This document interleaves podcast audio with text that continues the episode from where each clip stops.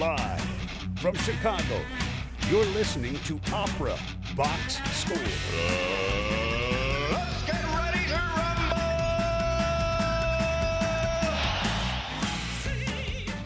Hey everybody, it's Oliver Camacho, and this is a bonus episode of Opera Box Score featuring my interview with soprano Amanda Forsythe. This interview and the excerpts, which are used with permission, originally aired on Saturday, April 24th on Listening to Singers on Chicago's classical radio station WFMT. And I'm going to dive right into a piece of music for you, and it's a fragment. And I'm so sorry. We're going to be listening to a couple of fragments today because there just isn't enough time for some of these long form arias that are typical of the High Baroque.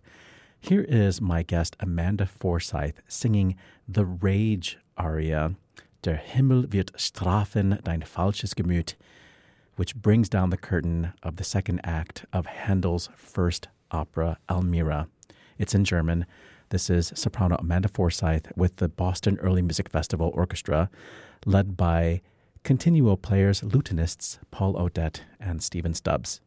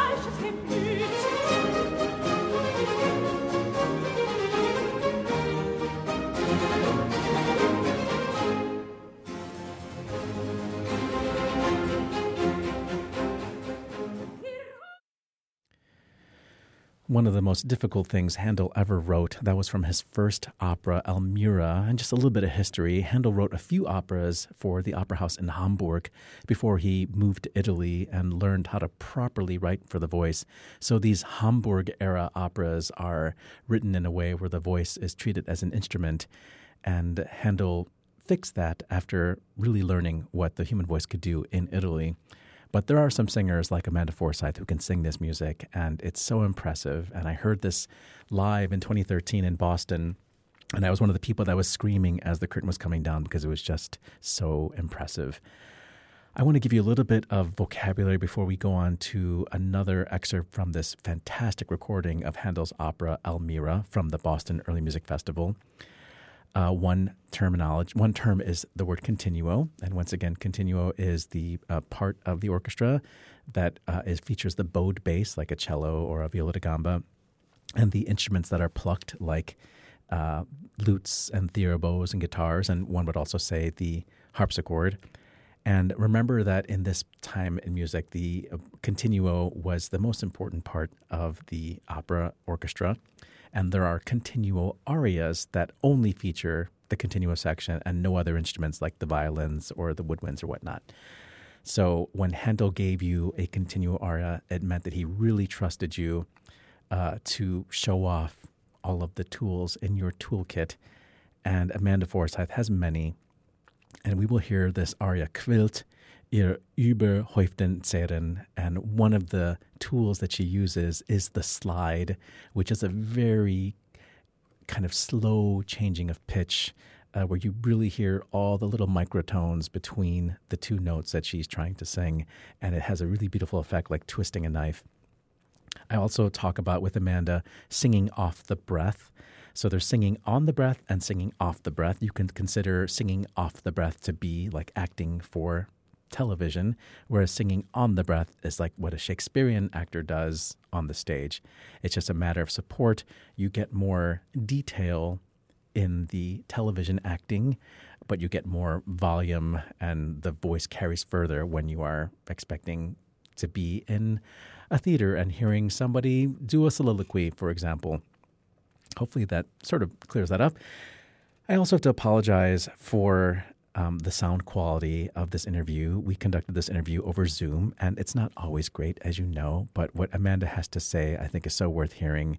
So we will now hear this lament from Handel's first opera, Almira. Once again, my guest, Amanda Forsythe, with the Continuo section of the Boston Early Music Festival Orchestra.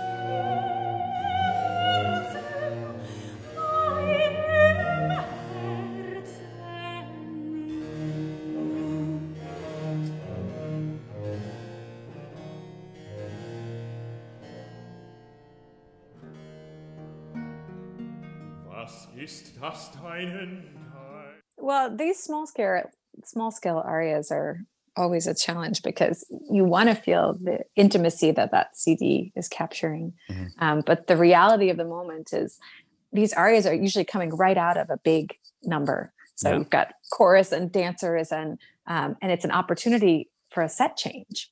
Mhm. So you want to draw your audience in and and um, and bring them to you while ignoring all like the banging and clanging that's going on behind you. But usually by the end, you know, once you get into the da capo and and everyone's settled down, um, then yeah, you can you can try to to really achieve this um, this small scale intimacy that you're that you're looking for. I think it was Julianne Baird who told me that um, Handel wasn't didn't trust every singer with a continuo aria. He only gave continuo arias to the people who knew could handle the moment because it really is up to the singer to shape it and to make it interesting. yeah you're very exposed in the continuo aria although this one has that really challenging cello part Mhm. um, played here beautifully by phoebe carrai um, and you have this contrast because the the singer's line if you just looked at it would say oh that's really quite simple um, the Mhm. challenge is is the breath but not Mhm. really the the melody and then you have this this busyness in the in the cello part this sort of dum da da da-da, da da da this sort of pulsing and throbbing and Mm. um, and driving the piece uh, forward. So it's not maybe as exposed as some other where you it's just you and a harpsichord and a basic cello line. Mhm. Um, it's one of the most incredible Handel arias that I've sung. And you're talking about that slide technique. That's something that that Paul and Steve from the Boston Early Music Festival introduced me to. Paul Um, because- Stephen Stubbs. Exactly. They really like to like pluck their instruments and drive you through one of those slides. like and just kind of pushing you, pushing you up or down. Um, yeah.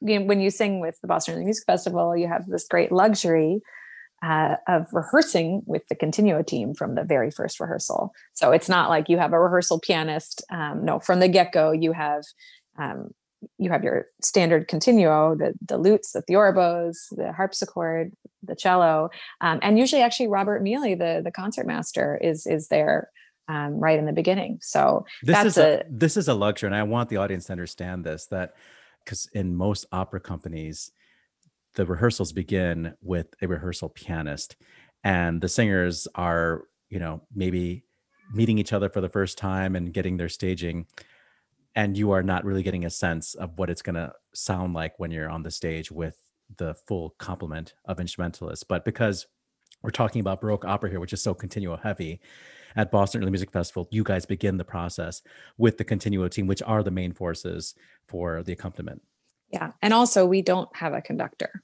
um, in that kind of situation. So you really need to be rehearsing with everybody from the get go because there's nobody holding it together. You have to intuit where all the breaths are going to be. Um, you know, and we do this with these big choral numbers as well. There's no real conductor. We just have practiced it enough times that we all know how it's going to go, which is again a luxury of time. Well you have an incredible relationship with the boston early music festival and i don't know how many times i've heard you sing over there but uh, two of your recent projects besides this 2013 um, full performance of handel's almira you have done two operas by agostino steffani. Is that his name? Agost- Mhm. agostino steffani. Uh, the niobe in 2011 and then orlando in 2019 and I really wish that the audience could hear the law, the long love duet slash lament duet that you get to sing in Orlando. But I do have something that is similar uh, to what I heard in 2019, which I found on your recording of Steffani chamber duets with the Boston Early Music Festival. Uh, these are a collection of chamber duets with continuo and uh, their historical importance could be compared to like the Corelli trio sonatas, and their musical quality is definitely as good as, as or or better than some of this Italian chamber music. Uh, these were written between 1702 and 1709, and um, I guess we should just hear it. Um, to me, what I love is it almost feels competitive. This is a love duet, but you're singing here with Colin Balzer, who is one of your frequent collaborators in Boston, and he is maybe one of a handful of tenors who can sing as fast as you.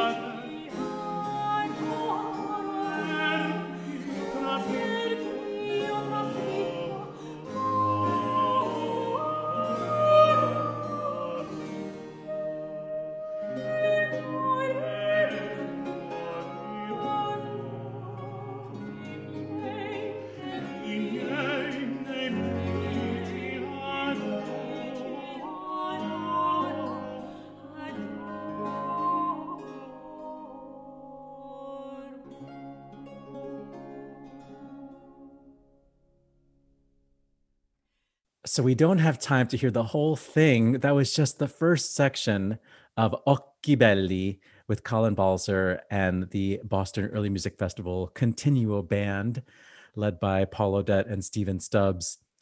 Wow. Um, I don't know how you do that. That those are such fast notes. And I guess I want to just ask you about some technical things because, you know, before uh, we heard Kvilts, we heard a little bit of an aria you sang from uh, Almira uh, that also has really, really fast articulated notes. But those somehow seem, because you're with the full orchestra there, it seems like you are singing more what we will call on the breath and without as much articulation. But here in this uh, chamber duet with Just Continuo, uh, you have a little bit more space and you really put little bit of like little tiny parentheses on every single note and um, it just is ridiculous how you're able to articulate that fast and it's like i said it's a challenge to colin to match your your, your articulation Uh, well, you're absolutely right about the size of the orchestra, uh, sort of dictating how you're going to sing the coloratura. Uh, in the Handel it is with full orchestra, um, and if you try to sing off the breath, the way that that we do in the Steffani, uh, you wouldn't you wouldn't be heard. It's also quite low um, in the register. Uh, with the Steffani, I could be wrong, but I believe those duets were discovered with just the vocal parts and a figured bass, and that's it. Um, the orchestra part is, you know, what you hear on that CD is just the creativity and the imagination of Paul and Steve and, and Maxine Eilander on the harp. You know, this is not uh, something that's written out. So it's basically just these occasional plucks. And when you have that kind of accompaniment, um, you just have the freedom to do what you want. And you know that if you need to somehow group 25 notes into a quarter note, that they will be waiting for you on the other end of it. Um, and that gives you the flexibility to, to sing off the breath because it really is is quite impossible to cram that many notes and have them be understood. You know, we have to group them in a way that is going to make sense to the listener. And that's the number one way that I look at coloratura. If you just sang every note and gave everything equal value and equal weight, it would just sound like nonsense. You know, you have to say, you have to put them in groups of four or groups of, of six or eight um, and Can we highlight. call them gruppetti? we can call them gruppetti. it sounds very Italian. Sounds like a great Uh, pasta shape. yeah um i personally i really am a fan of of accenting the highest note in the group and that, and that's a figure that you see like just to try and it make it means that they are uneven and it's not you don't get a Mm. perfectly uh, mechanical sounding coloratura which i like in something like vivaldi you want something maybe more more mechanical sounding but in the steffani it is italian and it is love and colin is just the most lovely colleague and he can he can really match whatever you throw at him. Um, he might raise an eyebrow while doing it but uh, he, he can manage it. So we don't hear that type of duet in operas from this era. And you know if we look to handel we have sometimes get a beautiful duet and we're so grateful for it as an audience uh, after having heard like nine da capo arias to have a different texture. But even handel's duets follow a very predictable structure and these uh, steffani duets uh, are just a surprise like every three or four minutes it changes texture and it's super interesting the whole way through. So i'm definitely recommending that people check out uh, duets of love and passion from a recording made in 2018 by the boston early music festival you just recorded another composer johann gottlieb graun who is also very surprising i guess we're calling him late baroque early no early classical yeah it, technically it's the galant period The, Galant period. So this recording is called Torna Vincitor, and it just came out during COVID Mhm. uh, with the ensemble called Opera Prima, which is led by the viola da gambist Cristiano Contadin. Contadin. Um, and there's a lots of virtuoso gamba music uh, throughout this recording. Let's listen to an aria from the cantata O Dio Fileno. This is the second aria in the cantata Va ma conserva i miei. Um, this feels like sort of a rage aria. Can you sort of set up uh, what is happening here? I know we have had probably 15 minutes of music before we get to this moment.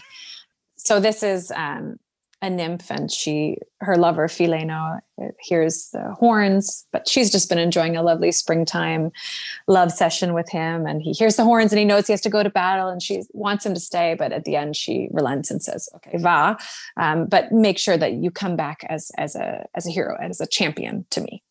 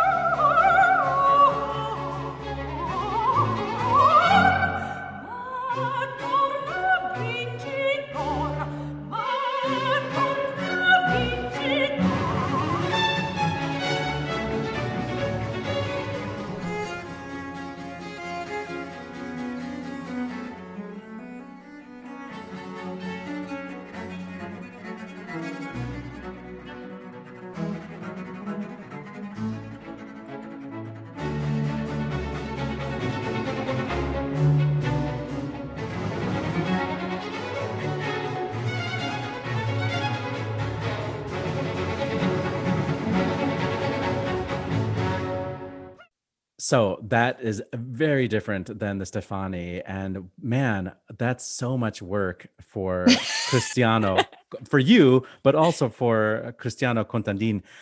Um, what a gamba part. I mean, who would ever, where do you perform this music? Like, what is the audience for this? Yeah, I mean, nobody's ever heard of Graun. There's two Grauns actually. They were brothers. So there's Karl Heinrich Graun, who maybe some people have heard of, um, and then Johann Gottlieb, his his brother, and they were both composers. Um, I think Karl Heinrich was a singer and Johann Gottlieb was a violinist. Um, but they both were writing for the viola da gamba at a time when the gamba was really going out of fashion. So they're some of the later composers um, to write these works. And what works they are? They're incredibly virtuosic um, and incredibly difficult. So, because Opera Prima is founded by a viola da gamba player, um, he had he had seen these cantatas and I think was waiting for the right soprano to come along uh, because they they are challenging um, in in the tessitura mainly. You can't hear so much in this section, but in the the first aria of this cantata, which is like 15 minutes long, it's really a long piece. The tessitura is incredibly high. Um, uh, so that's a challenge, but also then you get something like this where we experimented with a few different tempos before settling on this one. In my mind, it was slower, but I thought we are just never going to finish it. You know, we'll be singing, we'll be singing ba ba ba, you know, for the next three days if we don't do it faster. And of course, he could play it faster. And and in the end, I think I sacrificed a little clarity um, in the coloratura to to achieve the right effect. So sometimes we make it, sacrifices. It does remind me of early Mozart when Mozart was a little bit more experimental and less less formal, and you get this really difficult writing for the voice that almost feels like from the high Baroque. Yeah, exactly. Yeah, Lucio Silla is a perfect example of that. You know, a lot of high um, arias with the coloratura all up, you know, in the stratosphere.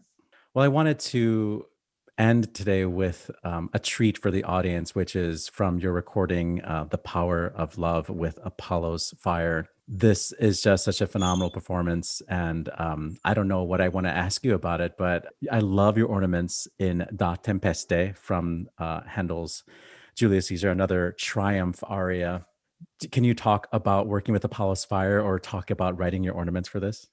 Well, I love singing with Apollo's Fire. Jeanette and I have a have a really good relationship um, in that we are after effect over authenticity, and that's not to say that that's not to say that we don't you know know what we should be doing, but that sometimes maybe it's more interesting to do something um, that's not maybe uh, historically informed, uh, and that would include some of the ornaments for that aria. I wouldn't say that they're Beverly Sills esque. Um, you know, she. There's nothing she wrong just, with that. no, I mean that's the thing. Like people love it, and I love it. You know, it's it's maybe not what they would have done in the day, but it sure is interesting. Um, so I always, when I'm ornamenting, I do try to stick to the general outline of the melody, and I always want to make sure I've sung the written melody at least once before I start going crazy on it um, to establish what it should be. But yeah, I mean, Jeanette and I did it. We did a whole tour of that Power of Love, and she's all about like costume changes, and we got a review. She's um, show business. she's show business, right? Yeah. And I love that. I really love that about her. But we some it wasn't a review it was a comment on a review and i should never read the comments but and somebody somebody said well i wasn't at that concert but from the way you describe it it sounded very inappropriate what they were doing you know and we're not being serious enough and i think you know we are entertainers and i think people forget that sometimes. You know we should be out there having a good time. You know i listen to all kinds of cds there's what is that cd i think it's called tapas where they take baroque works and then they just play them on different instruments. And i think it sounds really cool you know or they'll do like a jazz version of some monteverdi um, you know yes there are times to to be serious about things but an aria like that tempeste which has been sung by everybody and every soprano in conservatory uh, you have and mezzo soprano these days. It's true. Yeah magdalena and joyce have got their teeth in those as well yeah and cecilia. So Yes. but they can sing so it's okay. Uh yeah no i just try to have fun and uh and da tempeste is definitely a place where you need to have some fun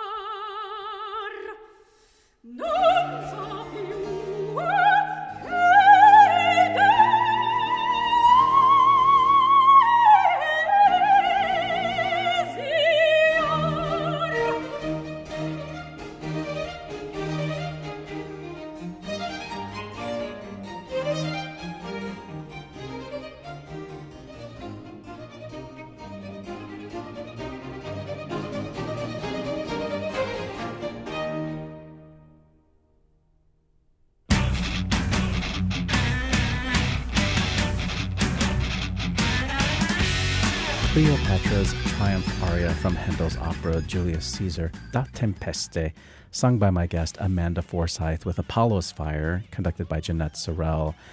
Amanda is singing with Apollo's Fire as we speak. She's doing a concert of Jauchzet, the Bach cantata, and that will be available for streaming in May. And look out for her program of Handel arias with Boston Early Music Festival in June, their virtual festival this year.